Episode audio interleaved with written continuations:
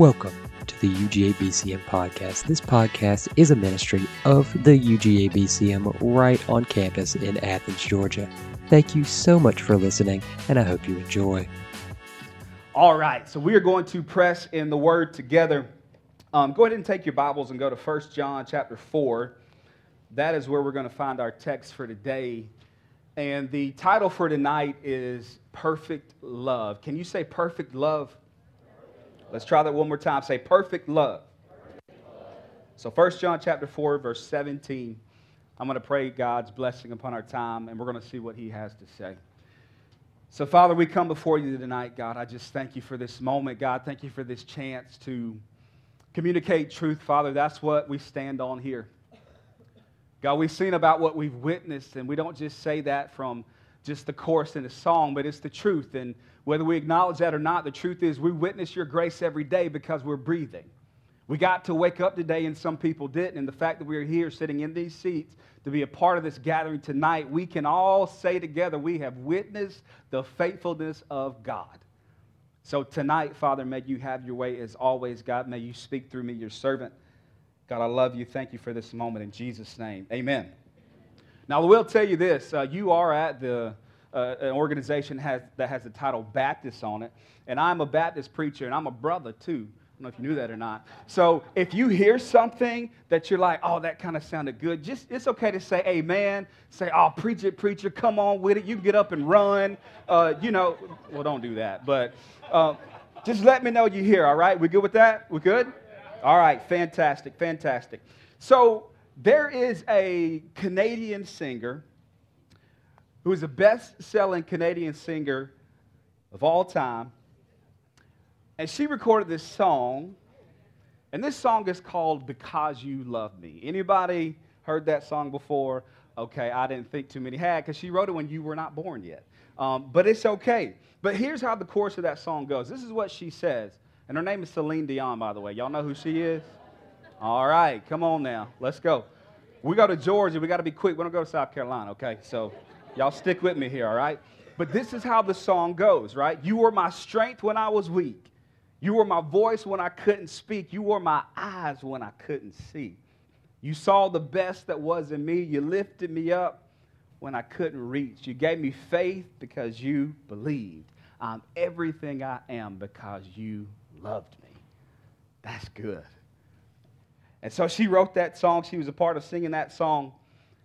And in singing that song, she sang about what it felt to be a recipient of love, primarily as it had to do with that love being initiated towards her. Nothing about that song is proactive on her part. It is all reactive on her part. Nothing in that song talks about what she did to receive love, to earn love, to work for love, to be good enough for love.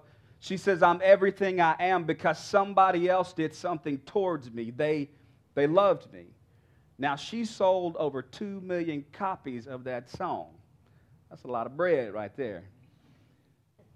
But Celine might not have realized that she wasn't the first one to explain what initiating love looks like. The Bible was.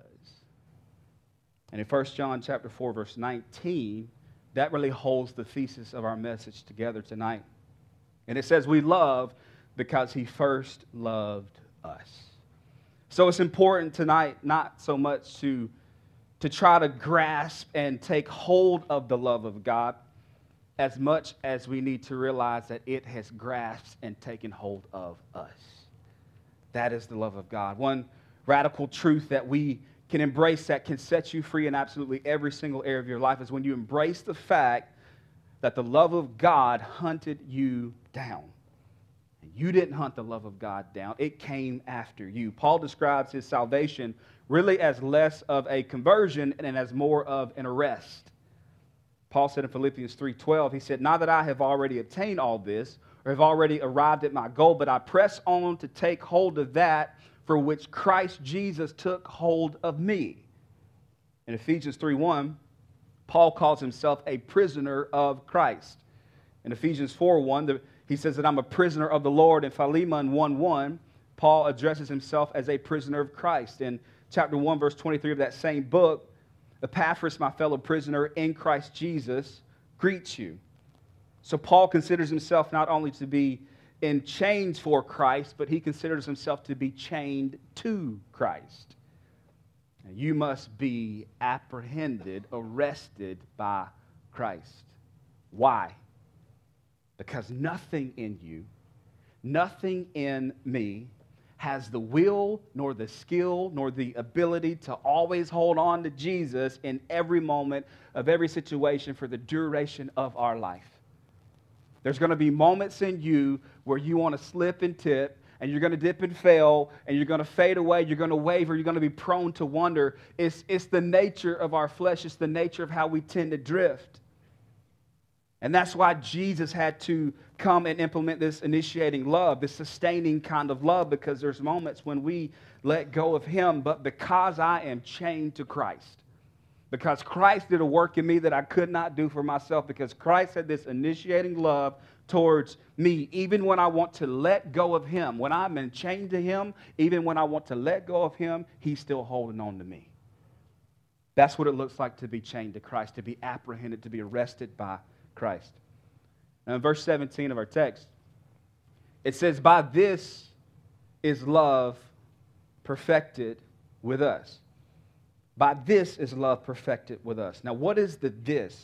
It says, by this, what is the this? Well, it is his initiating love. If you back up a few verses, go to verse 9 and 10 of 1 John chapter 4, it says this, "In this the love of God was made manifest among us, that God sent his only Son into the world, so that we might live through him.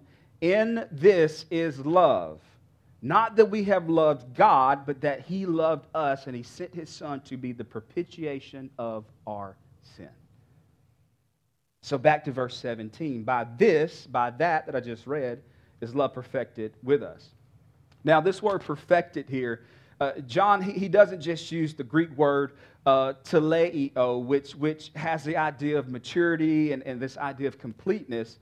He writes teleio, speaking of a love that is perfectly perfected or completely complete. The double emphasis there. He wants you to doubly get what he's trying to say.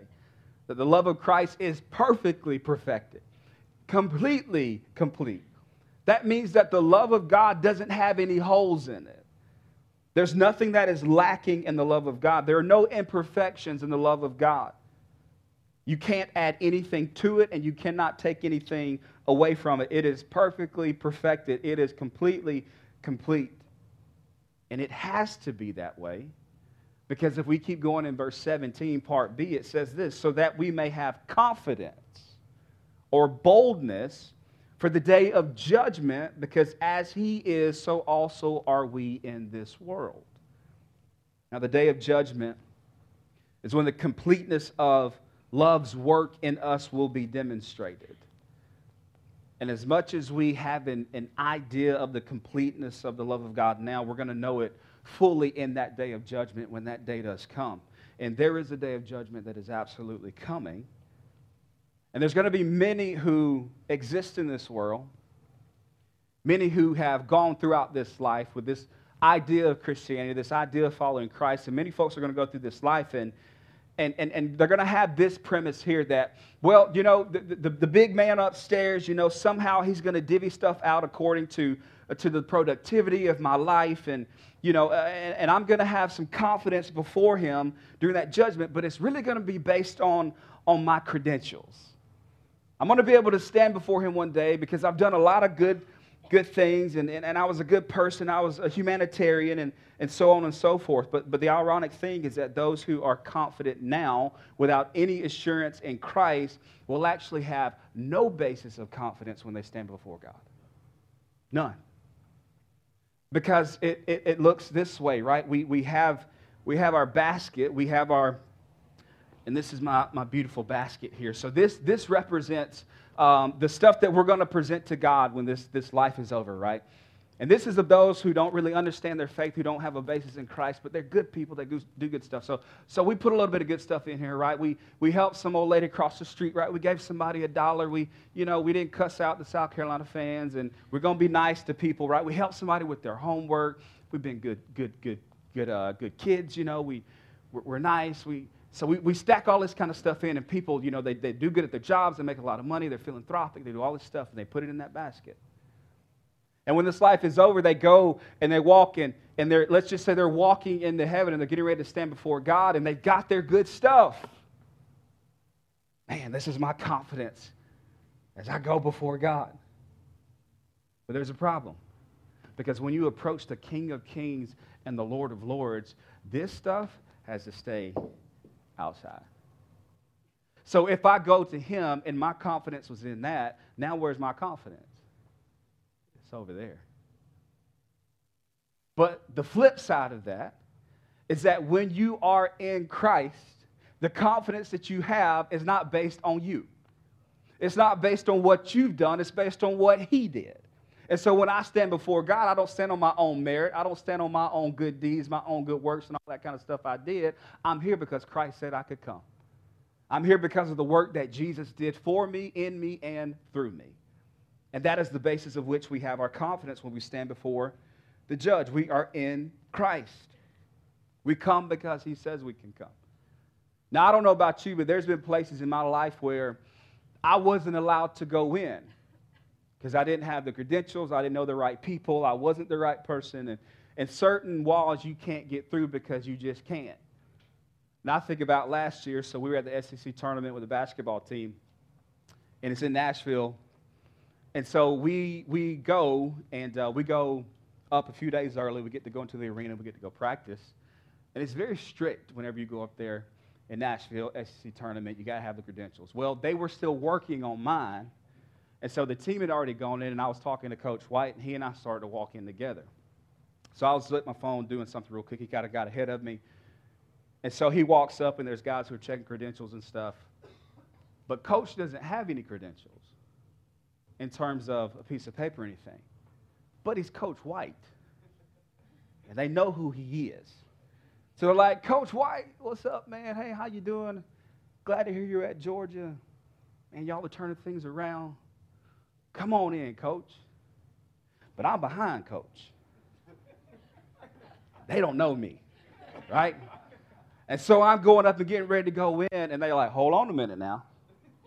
Him we know, but who are you, right? And I'm like, oh, I'm with the basketball team. I'm the chaplain. I'm with Coach White. And as I begin to explain, they're like, okay, that's cute, but we still don't know who you are, right? And then Coach turns around, and he's like, he's with me. And they're like, oh, my bad. I'm like, yeah, get off me, sucker. Yeah, I'm with him. I get to go in with him. And I get to go because Coach said that I can come. It was who I was with. See, it's one thing for me to approach that guy and say, hey, I'm this, that, and the other. But when Coach turns around and says, hey, he's with me, then I'm in. And when we stand before the Father, it's really not about who you are. It's about whose you are. And Christ says, he's with me. She's with me. And that's how we get to stand with confidence on that day of judgment. Because Christ declares that we are not only with him, we are in him. And here's the continuation of that truth in verse 18. Verse 18 says, there is no fear in love, but perfect love casts out fear. For fear has to do with punishment, but whoever fears has not been perfected in love. Now, again, there's a day that we're going to stand before God, and there'll be nothing to hide, but there'll also be nothing to fear if you're in Christ. Nothing to fear.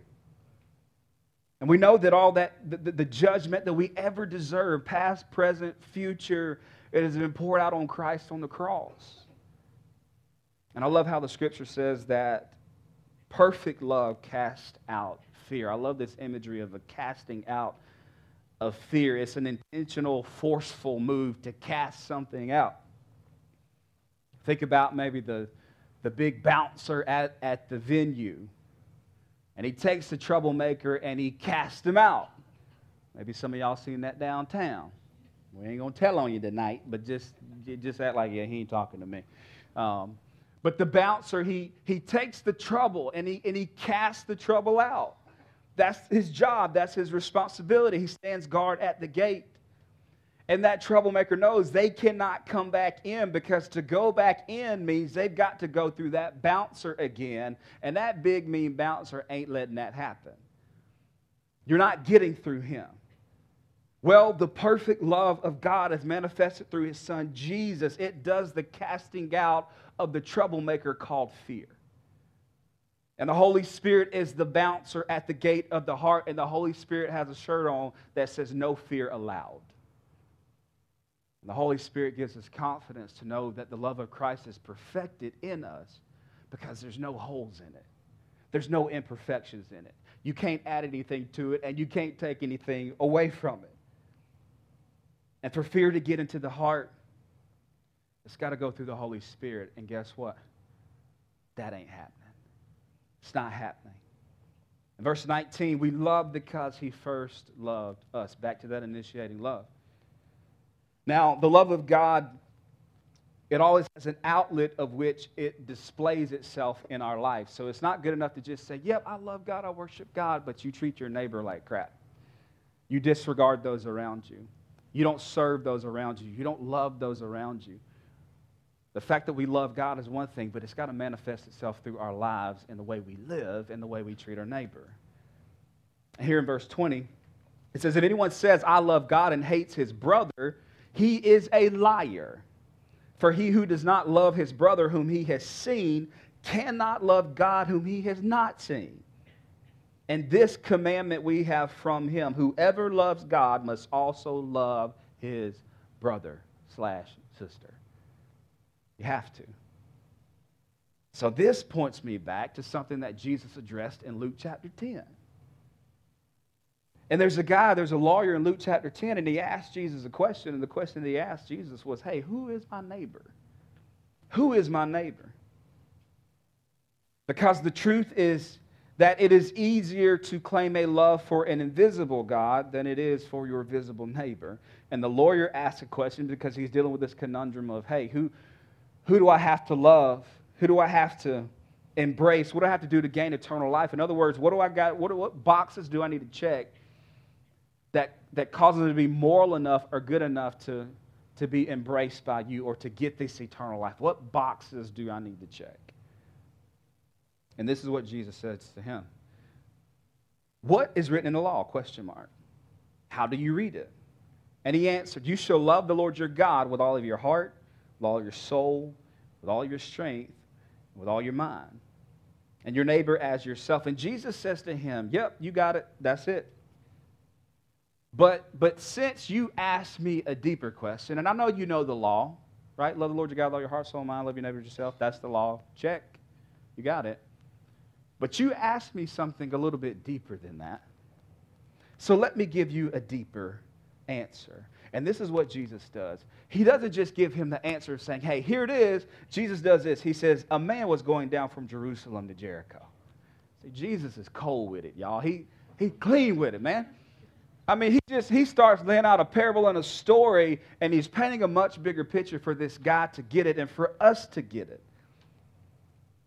And essentially within that parable, I hope you know it, but he says that there's this guy who's wounded, he's injured, he's on the side of the road, and the priest, he walks by, the Levite walks by, but the Samaritan stops. And that Samaritan takes care of that injured man who's close to the point of death, and he takes him in and he binds up his wounds and he covers the bill and says, just take care of him. Whatever he needs, I got it. And Jesus looks at that lawyer that asked that question and he says, which was the neighbor to that man? And the lawyer responds and he says, the one who showed him mercy.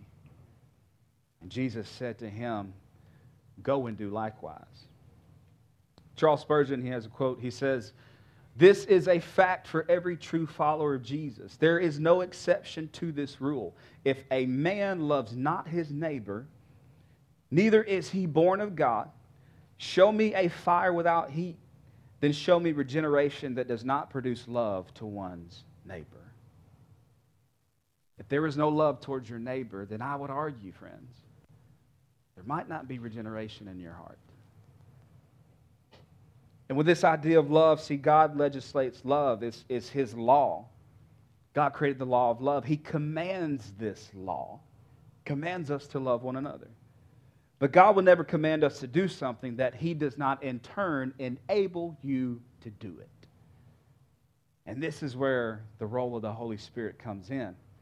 Because there's a whole lot that we want to do. There's a whole lot that we want to accomplish. I remember walking this hill right here. I went to UGA 2005, 2009. Lived in Creswell. Lord, that was an experience. Sounds like it might still be for some of y'all. But walking up and down this hill, going to the SLC at the time, Tate Center, trying to figure out what life looked like, trying to honor Christ. Came from a very small town in West Georgia, went to a small school called Bowden High School, graduated with 54 people. The incoming freshman class at the time was 6,000. Culture shock for this little country boy. I come here and trying to figure out my way, trying to honor Christ. I know that I love God. There's temptations. There's all kind of stuff going on. And I'm thinking, hey, I can do this. I can overcome temptation and flesh, and I can overcome all these things, and I can do this. And the more that I tried, the more that I failed. And I failed to realize the fact that, listen, as a believer, I must yield and submit to the Holy Spirit and say, God, help me to do this. Empower me to live a life that pleases you. Empower me and help me to love my neighbor, because within myself, I want to choke my neighbor sometimes. My neighbor gets on my nerves sometimes. And for some of y'all, it might be your roommate that you might be sitting next to tonight. And there's times where we struggle through these things, and we just forget the role of the Holy Spirit. We forget to say, God, like, you must help me live a life that pleases you, because I cannot do it on my own. And the way that we do this is we know that the reason we love is because we have been loved, and we show mercy because mercy has been shown to us. Now, as I finish this up tonight, I want you to, in your heads, just picture the love of your Father, of your Heavenly Father, the love of God. And for some of you, this topic might be a tough one, because you correlate God as a father to your earthly father. And for some of you, that's a very tumultuous situation. You don't correlate the two, or you struggle even with the love of God, because you struggle with the love of your actual father. And it's hard for you to embrace that at times. And I've got a fantastic dad. My dad is a pastor in ministry, but he came from a very difficult situation. He's the youngest of 16 kids. Crazy. Youngest of 16. And yeah, it's crazy. Dinner time was like wartime around there, right?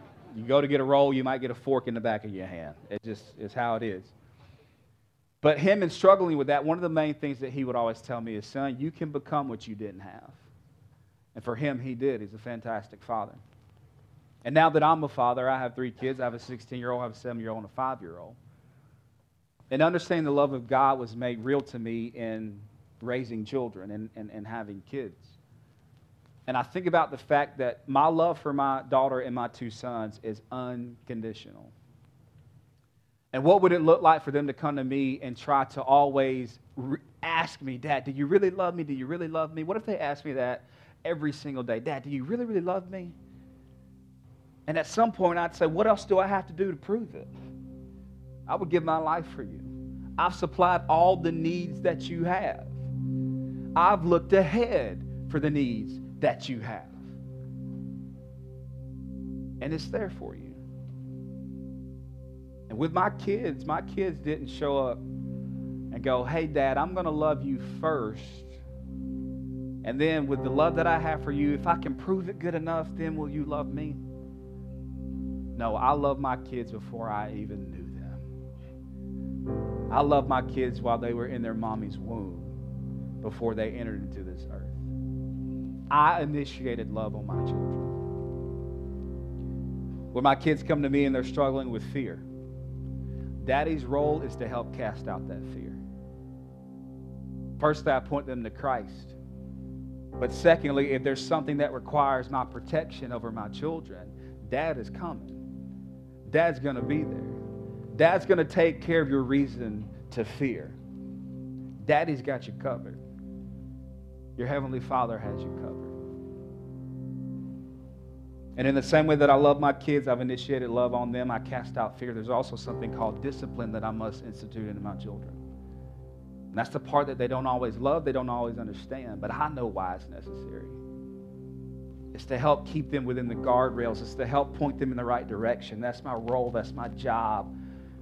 It's to provide discipline in their life so that they know stuff isn't meant to just come easy. You've got to work for what you have. You've got to appreciate what you have. You have to be a steward over what you have. And discipline is oftentimes the necessary tool to pull that, to yield that out of them. And you might be upset with God whenever he comes in and he institutes discipline in your life and says, hey, this is as far as I want you to go with this. Matter of fact, I don't even want you to get close to the edge, because if you get to the edge, you're going to be tempted to go over it. So I want you back here. And I'm going to put discipline in your life. I'm going to put accountability in your life. I'm going to put brothers around brothers and sisters around sisters. I'm going to put a whole organization here and Tommy and staff to help you be disciplined in your life, because I know what's beyond the veil. I know what's beyond the fence. I know the temptations that lurk. And Satan's job as a liar and a deceiver is to destroy you. That's what he wants to do. That's his role. That's his job. But we are loved by God. And my question for us tonight is, have you been laid hold of by God's love? Some of you might be ineffective and uninvolved in the fight of faith because you're maybe looking for some kind of feeling first. And you're letting your faith and your trust in God be led by how you feel. And at this moment, maybe in your life, you're here tonight, you're under the singing and the teaching and the preaching of the word, but you're struggling with finding the feeling. It's like you're numb to the things of God. It's like you hear the words, you hear the preaching, you hear the songs, and it's just not really resonating with you. You're looking and searching for a feeling, and you've come tonight looking for that feeling. Maybe you don't feel like praying. You don't feel like reading your Bible. You don't feel like going to church. You don't feel like engaging in discipleship. You don't feel like having accountability in your life. You don't feel like serving. And you want God to prove himself by making you feel a certain type of way. God, give me the passion back. Give me the feeling back. I was once in my life at this place, kind of on the mountaintop. Lord, I want to go back to that. How can I get that feeling back again? And if you can get me back to that place, God, then I'll know you're real. Then I'll serve you. Then I'll be all in. Let me feel like I want to serve you. But listen, all of that is rooted in your effort to try and apprehend God. That's what that is. That's your effort to try to work hard enough to please God and to get to God and to apprehend God. But the most courageous amongst us tonight, the most faithful among us, the most prayerful, the most joyful among us are not those who are trying to grasp the love of God, but it is those who have been grasped by the love of God. That's where we rest. Because I'm on this stage and I'm preaching you tonight, but I'm jacked up. There's sin in my life. There's struggles that I have. But I know one thing. I have been apprehended and arrested by the love of God. He has saved my life. And because of that, I can't outrun it. I can't. The grace of God is there because he's grabbed a hold of me. It's a wonderful thing to be unconditionally loved. It's a wonderful thing to sing to God the same thing that Celine sang, but in a different way. Lord, you lifted me up when I couldn't reach. You gave me faith because you believed. I'm everything I am because you loved me. And even when I don't feel that, I still know that it's true, because God said in his word that is true. And God cannot lie. So when it comes to the believer, when it comes to where you stand, when it comes to communicating with each other, don't ask each other how you feel. Ask each other what you know. Don't ask me how I feel, because that's going to ebb and flow with the day. I might feel great or I might feel terrible. I might feel fantastic or I might feel like I'm ready to throw some hands. I don't know. You ask me how I feel, I can't call it all the time. But if you ask me what I know I'm saved. I know I'm born again. I know who Jesus is. I know that he saved me and he rescued me and he redeemed me. I know that he lived a sinless life. I know that he died on the cross for my sin. I know that the blood's still working. It still transforms and still saves and still delivers and still sets free. I know these things.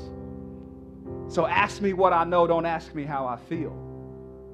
I know who Jesus is. Do you know who Jesus is tonight? And if you know who he is, then start living like it. Start acting like it. Start speaking like it. Because there's a starving world on this campus that needs to have this question answered. And they're not going to come in here. They're going to watch you out there. They're going to watch how you act and participate and integrate with the life and the culture of this campus. You are going to answer that question. And when they come to you, it's not going to be something that you're not certain about, something that you got to try to conjure up. You go to the book, because Jesus clearly defines who he is, and that's what y'all are learning right now. You're going to keep learning. You go to the Word of God. We do this because he has loved us first.